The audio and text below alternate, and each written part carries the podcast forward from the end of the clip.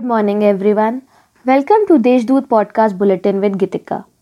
Let's have a look at some of the important news of the day. Making a strong comeback for the last two to three days, rains have made their presence felt as average dam stock of district has reached to 79%. The water level in Godavari touched the knees of Dhutondia Maruti. Parts of the city and district also received intermittent showers during the day. Schools are closed in the wake of COVID 19, and the administration faces a major challenge in keeping rural students in the mainstream of education. In such a situation, Pankaj Daspute, a teacher at Rajawadi School in Trambakeshwar, under the Setu Bandh group, provided study material worth rupees 3 lakh to about 2100 children for a whole academic year and also distributed school bags to about 500 students from far flung areas of the district. Nasik Municipal Corporation and Foxberry Technologies have started online time slot booking facility for immersion of Lord Ganesh idols to prevent crowd during immersion.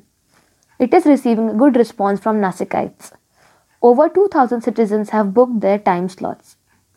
NMC has collected a total of 2521 Lord Ganesh idols from six divisions of the city in the last 8 days. The city roads are riddled with potholes due to intermittent rains for the last 2 days.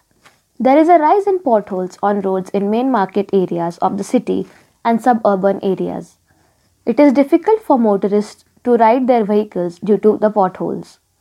The rains in August have ruined roads in several areas of the city, leading to an increase in the chances of accidents. Nasik city is witnessing spiking of corona cases faster. A total of 6565 new patients have been added to the pandemic tally in Nasik city in last 11 days and 72 fatalities have been reported during this period. The pandemic tally in the city has surged over 24,000 and that toll has reached to 485 so far.